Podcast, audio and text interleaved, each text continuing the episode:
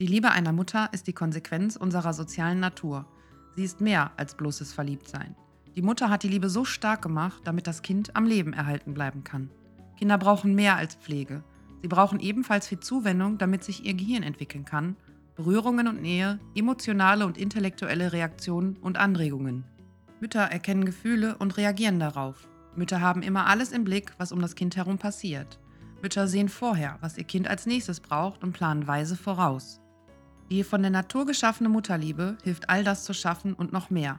Sie funktioniert als soziale Manipulation der mütterlichen Physiologie. Von Hormonen und Gefühlen gesteuert könnte man die Mutterliebe auch folgendermaßen beschreiben. Selbstloses Verhalten mit dem Gefühl, dass man alles für diesen geliebten Menschen tun würde. Mütter empfinden Glück und Geborgenheit, wenn sie mit ihrem Kind beisammen sind.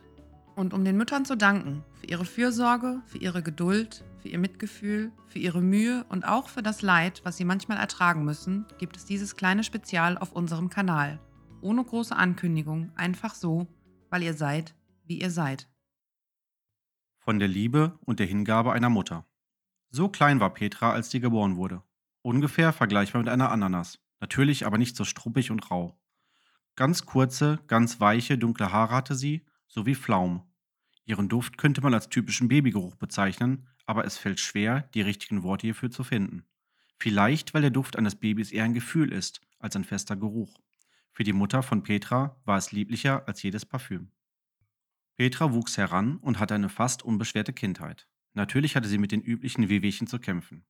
So bekam sie Fieber, als sich die Zähne auf den Weg machten, manchmal hatte sie auch eine schnupfige Nase. Aber im Großen und Ganzen schien Petra gesund zu sein. Jedes Wehwehchen wurde förmlich von ihrer Mutter weggepustet. Kurz bevor sie in den Kindergarten ging, bekam sie allerdings die Windpocken. Ihr könnt euch nicht vorstellen, wie schlimm die Tropfen auf ihrer Haut gejuckt haben. Auf ihrem Gesicht, auf ihrem Bauch, auf dem Rücken, ja sogar auf den Füßen waren die nervigen Biester. Aber ihre Mutter linderte den Juckreiz, las ihr stundenlang vor, aß mit ihr ein Eis zum Gesundwerden und kühlte auch die zeitweise angeschwollenen Hautstellen und cremte die trockenen ein. Die Windpocken kamen, die Windpocken gingen. Petra ging in den Kindergarten, Petra wurde eingeschult. Egal welches Problem sich ihr in den Weg stellte, ihre Mutter fand immer eine Lösung. So schlichtete sie so manchen Streit mit einer Freundin, half ihr bei den Hausaufgaben, wenn es mal hakte, und spitzte ihre Bleistifte an, weil sie es mal wieder vergessen hatte. Besonderen Spaß machte ihr jedoch das gemeinsame Backen. Die Mutter von Petra bug wöchentlich frisches Brot, frische Brötchen und ab und an mal einen Kuchen. Als Petra in die weiterführende Schule kam, schien sie sich schneller ablenken zu lassen als früher. Sie hing ihren Gedanken hinterher und schien den Worten der Lehrer nicht mehr folgen zu können.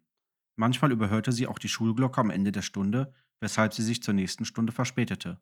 Es verging eine ganze Zeit. Ihre Schulkameraden fingen an, sie als wunderlich zu bezeichnen und sie zu meiden. Petra selbst schien dies aber nicht aufzufallen. Sie bug weiterhin mit ihrer Mutter, sie lasen gemeinsam Geschichten, sie sammelten Kastanien zum Basteln oder wagten sich zusammen an das Nähen von Kostümen. Und auch jetzt noch, wo Petra kein Kleinkind mehr war, wiegte ihre Mutter sie vorsichtig hin und her, wenn sie traurig war. Es kam ein Tag, welcher Petras Leben von heute auf morgen ändern sollte. Wenn sie sich heute daran zurückerinnert, weiß sie noch genau, dass die schönen bunten Blätter im Herbst die Bäume schmückten. Den Herbst mochte auch ihre Mutter am liebsten. Sie wurde von ihrem Lehrer nach dem Unterricht zur Seite genommen und bekam einen Brief in ihre zarten Hände gedrückt. Der Brief war nicht dick, gut versiegelt und an ihre Mutter adressiert. Der Lehrer bat Petra darum, diesen zu Hause abzugeben und verabschiedete sich von ihr. Etwas Unbeschreibliches lag in seinem Blick, als sie das Klassenzimmer verließ.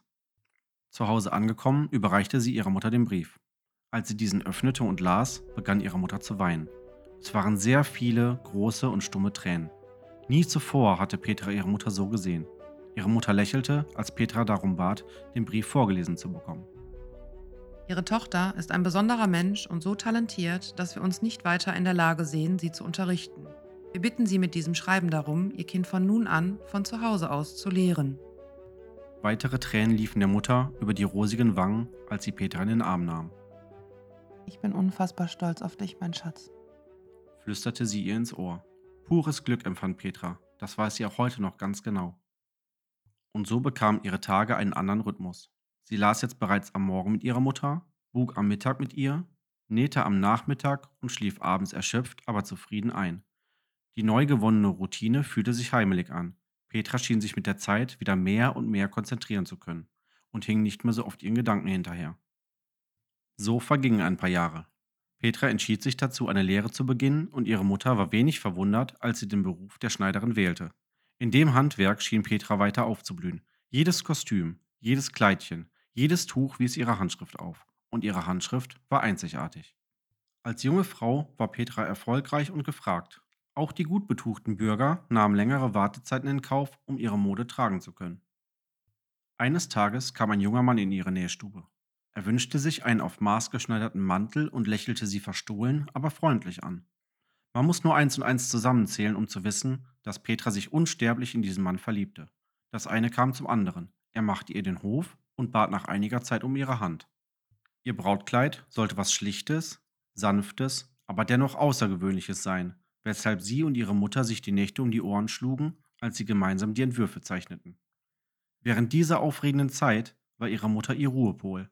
Immer wenn sie vor Nervosität mal wieder nicht schlafen konnte, gelang es ihrer Mutter, sie zu erden, sie zu beruhigen und sie aufzubauen. Das Kleid glich einem wahrgewordenen Traum, ebenso wie die Feierlichkeiten. Rundherum schien das Leben von Petra eine gute Linie zu haben.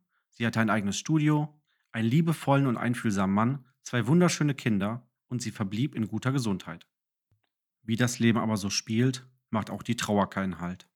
Ihre Mutter verstarb, für ihr Empfinden viel zu früh an den Folgen einer schweren Krebserkrankung. Wie sehr man einen Menschen vermissen kann und wie sehr es einem das Herz zerreißt, kann man vorher nicht erahnen. Ganz gleich, welche Erinnerung Petra in den Sinn kommt, ihre Mutter war immer an ihrer Seite. Jetzt, wo sie das Hab und Gut von ihr auflösen musste, lastete die Trauer schwer auf ihren Schultern. Ihr Mann stand ihr zur Seite, aber ganz nehmen konnte auch er ihr den Schmerz nicht. Sie überlegte lang und sorgfältig, welches Stück entsorgt werden musste und welches sie als Erinnerung behalten wollte. Zwischen Fotoalben, Rechnungen und Altpapier fiel ihr ein Briefumschlag auf, ganz am Boden der Schreibtischschublade. Über die Jahre war er vergilbt, aber Petra erkannte den Umschlag und auch das Siegel wieder. Behutsam nahm sie den Brief heraus und begann zu lesen. Ihre Tochter ist leistungsschwach, minder begabt und folgt dem Unterricht nicht. Wir legen Ihnen nahe, diese ärztlich untersuchen zu lassen. Das Verhalten von Petra ist eine Ablenkung und Gefahrenquelle für die anderen Schüler. Sie wird hier mit der Schule verwiesen. Hochachtungsvoll, der Vorstand. Diese Geschichte hat Liane aus einer Erinnerung heraus geschrieben, weshalb es sein kann, dass ihr bereits Ähnliches gehört habt. Sie zeigt aber, was die Hingabe und die Liebe einer Mutter bewirken kann. Wir bedanken uns hiermit bei jeder Mutter, die sich aufopferungsvoll um ihr Kind bemüht und Liebe verschenkt. Wenn du eine Mutter kennst, die diese Geschichte hören sollte, dann teile die Folge gern. Wir wünschen euch einen schönen Muttertag. Danke, dass es euch gibt.